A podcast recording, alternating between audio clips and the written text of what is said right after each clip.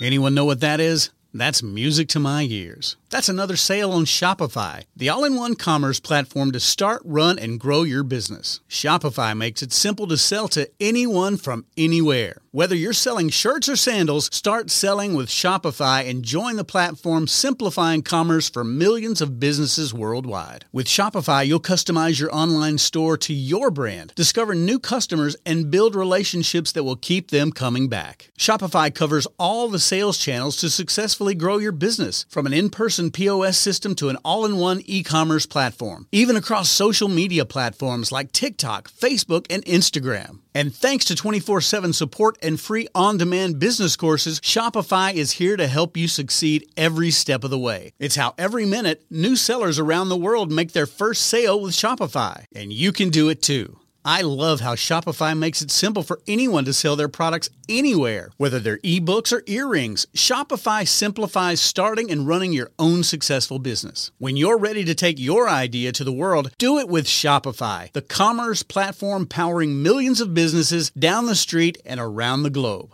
Now it's your turn to try Shopify for free and start selling anywhere. So sign up for a free trial at shopify.com slash C-Suite, all lowercase on C-Suite. Go to shopify.com slash C-Suite, all lowercase on C-Suite to start selling online today. Shopify.com slash C-Suite. You're listening to Thinking Outside the Bud, where we speak with entrepreneurs, investors, thought leaders, researchers, advocates, and policymakers who are finding new and exciting ways for cannabis to positively impact business, society, and culture. And now, here is your host, business coach, Bruce Eckfeldt.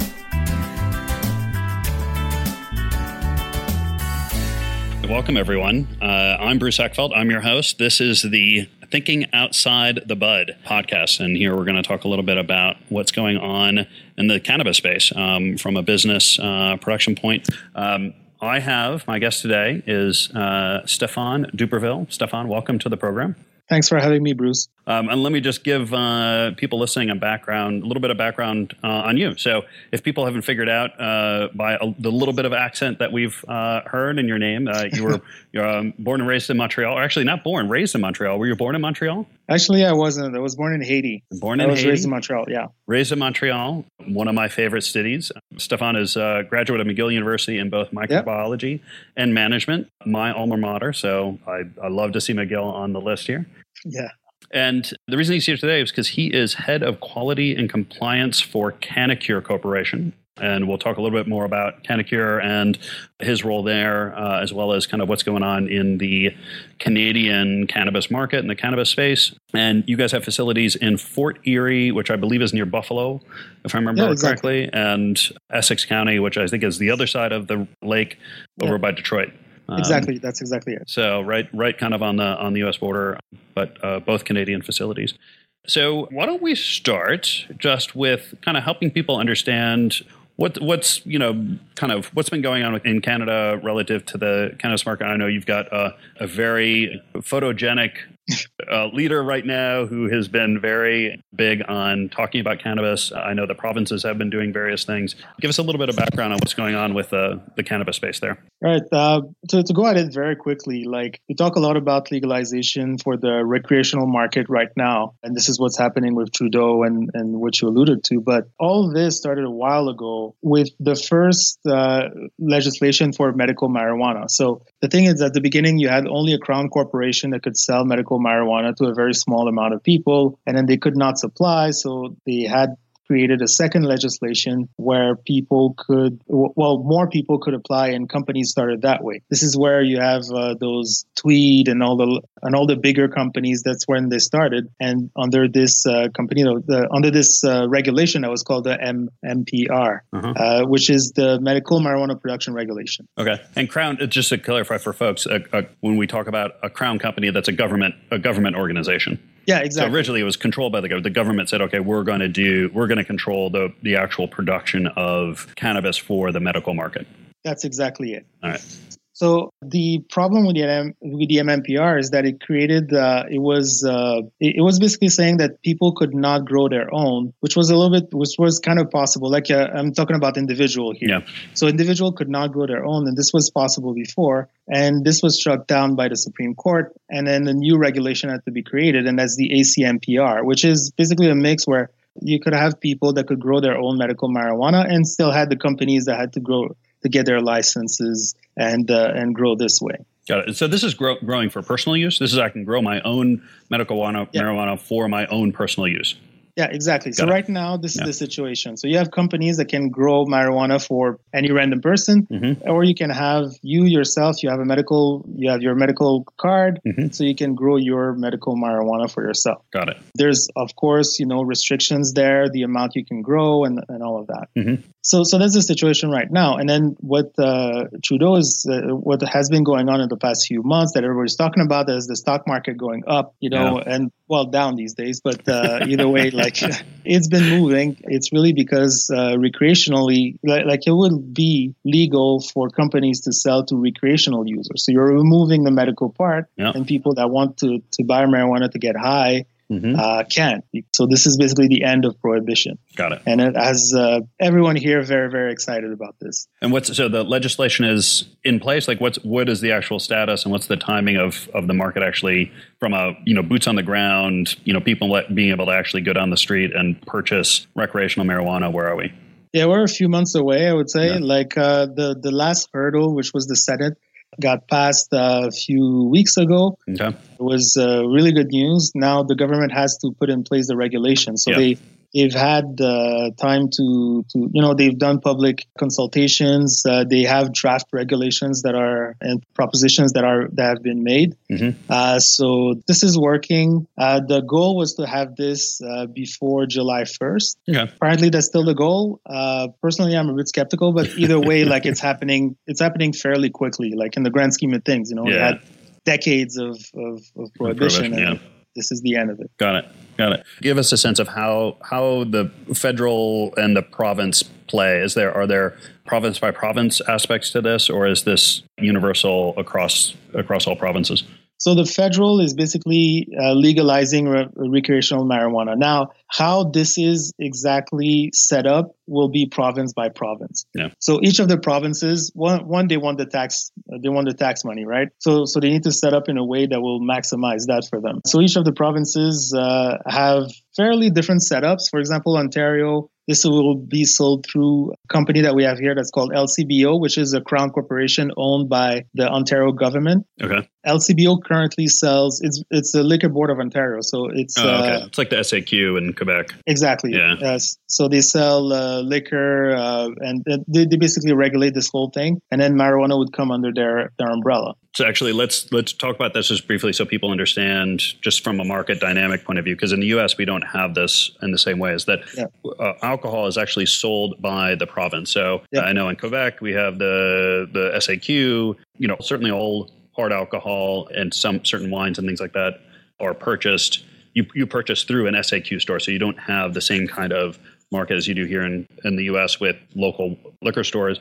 Similarly, in Ontario they have their own government controlled liquor sale program. And you, I, I, know in Quebec you can buy wine and beer through grocery stores and other places as well. Is that the same in uh, Ontario, or do they have do they control all all alcohol sales? Yeah, I'm pretty into Ontario actually, but uh, the thing, from what I understand, is they control all the alcohol sales, and there's another entity that's called the beer store that where you can buy uh, uh, beer and the like. The beer store. I haven't seen beer in uh, in, in grocery stores though. Yeah, I remember that uh, from college days. Um, so there will be a similar kind of model that the provinces will be involved in the actual dispensing and sale yeah. of of marijuana product. Well, not all provinces. If you look at Alberta, for example, they're they're talking about having private uh, okay. private companies selling it. So the thing is, it's just that the, all the provinces basically set their own framework to how this works. Another difference, is, uh, as an example, is Quebec is saying that you will not be able to grow your own as as an individual. Mm-hmm. For personal use, whereas Ontario, this is possible. This is possible as of now. Like this is the, the way they're setting this up. Got it. So, so, so those those kind of the finer aspects of how the market actually produces, distributes, dispenses product will be kind of dialed in, basically determined by the provincial legislatures on a case by case basis. Exactly. Okay. I think that gives us a, a, sense of where the federal uh, situation is, what the time frame is. Provincially, those things are getting worked out. So, so talk about the market and and you know how sort of Canacure, you know what it is, how it plays in the market, what its focus is, what it, how it's hoping to kind of take advantage of, of the legislation as it rolls out. Give us a sense of that. Yeah. So the thing is, what this has created is that you have a lot of companies that are coming in. I was looking a little bit earlier. There's 92 licensed producers. I'm talking about just cultivation licenses. Well, actually, I should explain this. Yeah. So the way the licenses work here is that you can get a cultivation license, which lets you cultivate marijuana, and then you can sell it to uh, another licensed producer, or well, basically that's it. Mm-hmm. Uh, and then you can get a sales license where you can sell that to when you can sell the marijuana that you're produced or that you bought from somebody else, you can sell it to an individual that has a, a medical card or, or the like. So, so, so it's basically a two-step process. Now, the thing is, right now, so we have 92 licensed producers where I'm talking about cultivation, and about half of these have sales licenses. Now, us at Canacure, the way we saw we saw things, we're in the process of getting our, our cultivation license. So the way we saw us doing things and uh, to, to take advantage of the fact that there's a lot of companies that want to sell to people uh-huh. is that we have 150,000 square foot facility in Fort Erie where we'll be focusing on processing cannabis. So we'll be doing extraction, we'll be doing uh, edibles, we'll be doing you know any type of these things. Got it. Now this is we're in the process of getting all these licenses for these, but this is how it's starting. Now the other thing is that we also have we're in the process of getting licensing for our, our greenhouse, which is in uh, Kingsville in Essex County, which is an 80 acre greenhouse, and this will be our focus for cultivation. So we'll be growing at the greenhouse, shipping it to to Fort Erie and then and then processing it here. Processing, got it.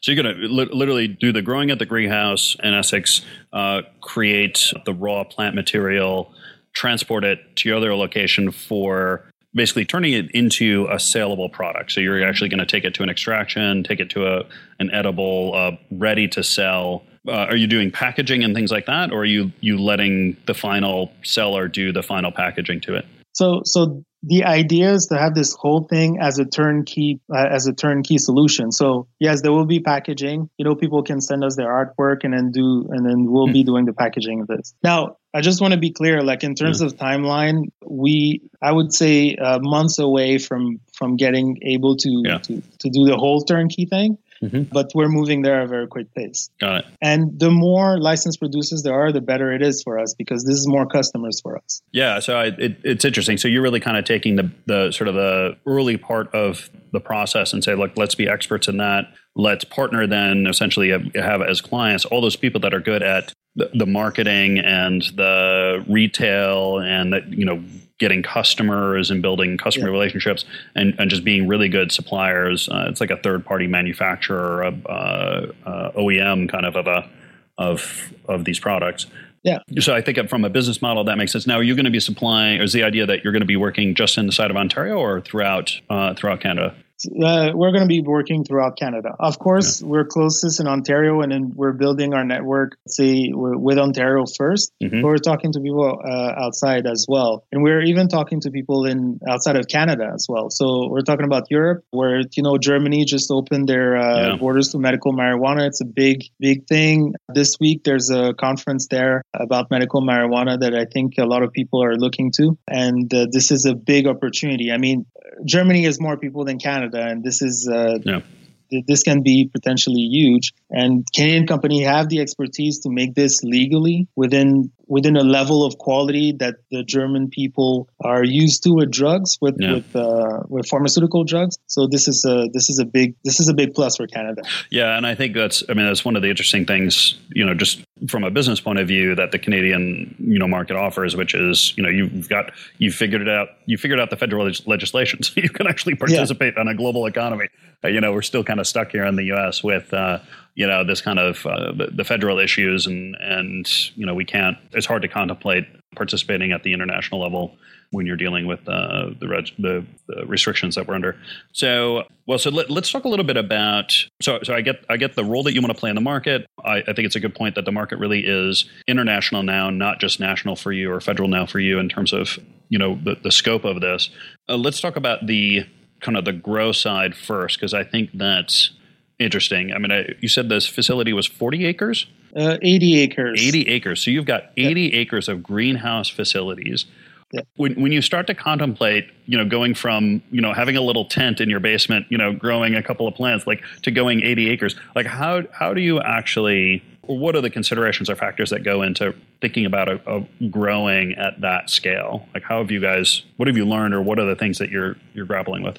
I have to say, we're still learning, uh, and we have as I said, we have some ways to go. Yeah. Uh, but the thing is, it's just that everything is is much bigger in a sense that all the dealings, all the you know the technology that needs to be implanted to control all of this is just at uh, well, what it means to be at a bigger scale is that something that you know would affect you, let's say one in one thousand or one in one million, they would affect like you have to take care of that because yeah. one in one million will happen. You know, yeah. you, you're you're doing it like and, and this will happen. You have to to to plan for this. And uh, it, it's really, I would say, it's also figuring out how to use all that capacity and to make sure that we can be, you know, you don't want to flood the market either, right? Yeah. So you need to make sure that you're profitable in doing this. Mm-hmm. So it's uh, really finding the way that we can use this in a very cost efficient way and uh, that we can have a product that's high quality and then cost efficient. Yeah. And your, your role there is head of quality and compliance. Yeah. So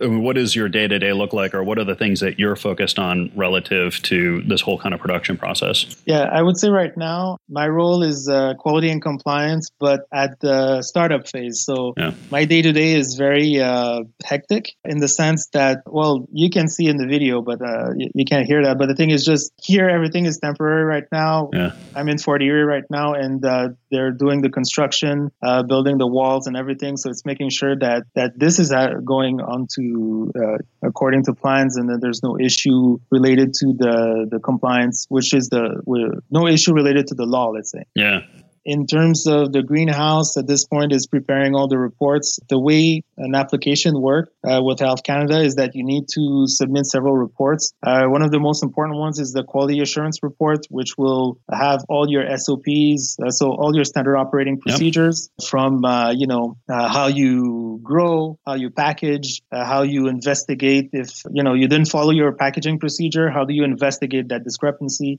mm-hmm. all of that need to be written down those that are familiar with the pharmaceutical space will will be very familiar with this. Mm. Uh, but uh, if you're not, it can be very very daunting because uh, yeah. we have I don't remember how many documents, but it has to be around like 300 to 4, 350 documents that we submitted, and this, this we're looking to submit as well for the greenhouse. So, so my understanding is your background's in the pharmaceutical space. Yeah. So tell us a little bit about what you've been able to learn, or what you've been able to apply from uh, your experience in pharmaceutical to the space, and then what what has been new and challenging. So, in terms of pharma, like what I've been able to bring is this understanding of what Health Canada wants us to do. So Health Canada is there to make sure that we are bringing in a product that is safe for people. Yeah. The, the quality, you know, want to have a product that, you know, it tastes good or whatever, but mm-hmm. the Health Canada role is not that, right? It's just to make sure that, you know, nobody takes it and then has a really bad experience. Hopefully nobody dies or anything mm-hmm. like this and they need us to prove that to them. Yeah. And to prove that to them, you need to have all that documentation and you need to show that you are following that documentation. You know, if you say that you're going to do X and then, and then, well, you, you're going to do A then B, and you do A then B, you don't do A then C, you know? Yeah.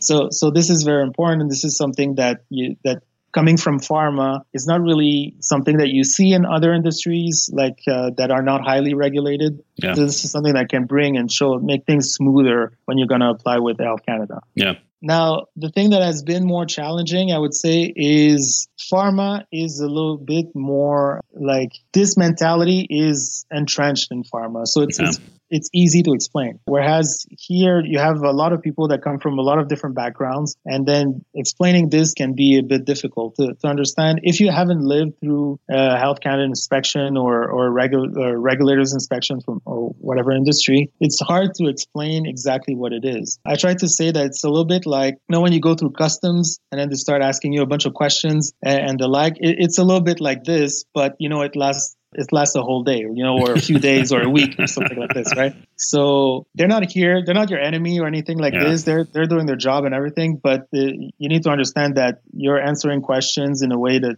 you you want to go through it, right? Yeah. So so so that's the thing, and then explaining that to people is one thing. Of course, uh, I learned a lot about growing marijuana, which I did not know uh, yeah. about before joining this industry. Yeah. It's really fascinating. It's really interesting, and uh, this is uh, yeah, this is this is uh, this is a super exciting opportunity to to be able to be part of the industry at this point in time. Yeah, yeah, I, I think that's an important point, which is this where we are in this whole kind of you know cannabis business, cannabis space is this this really kind of intersection or or um, mashup of of you know the sort of the the marijuana pot culture, you know, historically with this kind of pharmaceutical, medical science, with you know, business investors, you know, looking to you know create you know new companies, new profit streams, and then the international stuff. I mean, we've got all these kind of regulation, market dynamics, uh, you know, people coming up with standardizations like how do we even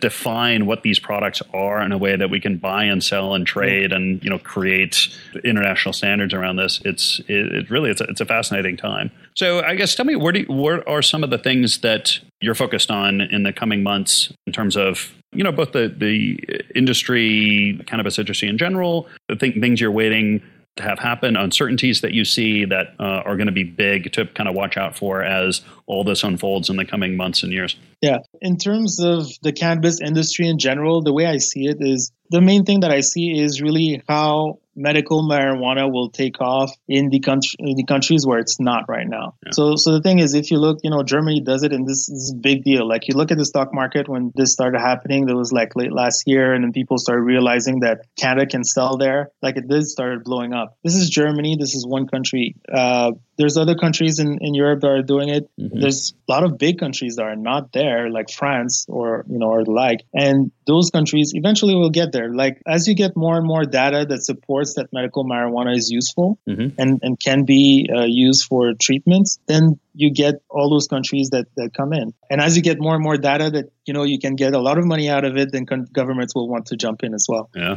Even the United States, like uh, recently I've seen that they're looking at medical marijuana at a federal level. Yeah. And this is going to be a big deal, like uh, to, to be able to sell to the U.S. It's 300 million people against 30 million people in Canada. Yeah.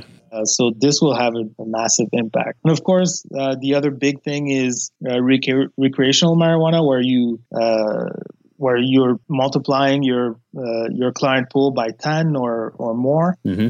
This is uh, seeing how it will evolve in Canada, which is the biggest country to do it, like on a federal level yeah. at this point. Uh, will be very interesting. And I think a lot of countries are looking into this. One big thing is, uh, and I don't know if people are aware, like Uruguay is, is another country that, that legalized recreational marijuana. Yeah. And they've had some issues with banking uh, oh, where oh, where it was not possible for people to use banks at all. Like so, this was a purely a cash business. And I think that in the U.S. this is this some is of those same well problems. Yeah, yeah, just to some extent, that's correct. Yeah. So we're looking uh, really to see like how Canada will will approach this issue because uh, international treaties are still there, and there's there can be some issues there. Yeah.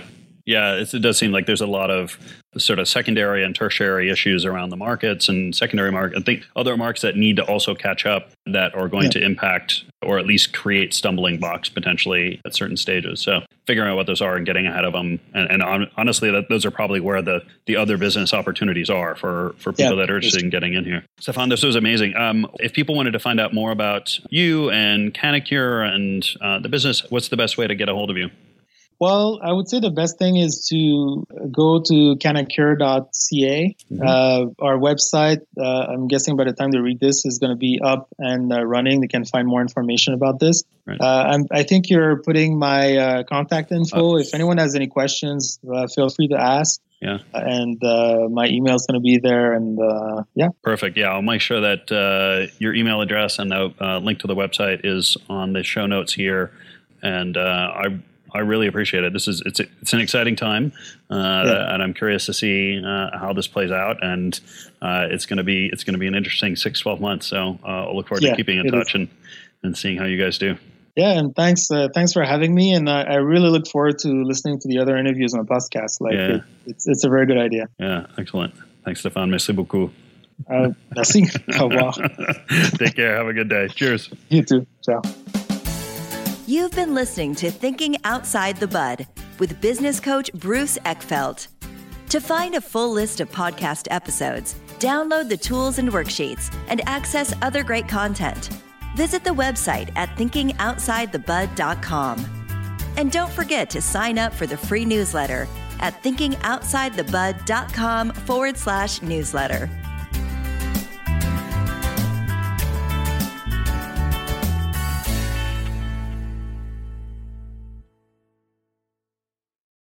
This podcast is a part of the C Suite Radio Network. For more top business podcasts, visit c-suiteradio.com.